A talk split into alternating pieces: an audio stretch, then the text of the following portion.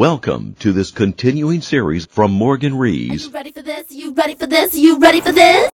A structural fire broke out beneath the roof of the Notre Dame Cathedral in Paris between April 15th and 16th on 2019, just before 6:20 p.m. Sunday Central European Time.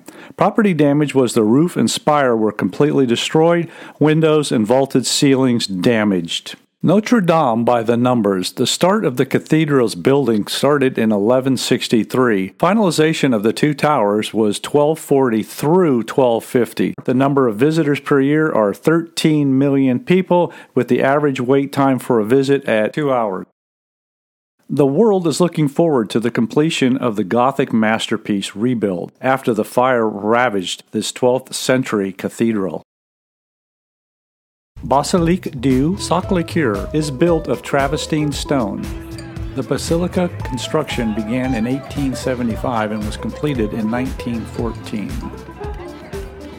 The mosaic is a whopping 480 square meters, which equals 5,166 square feet. It also includes images of the Joan of Arc, the Virgin Mary, and Saint Michael, three saints that are said to protect France. It stands in Montmartre, the highest point in the city. St. Severin Church.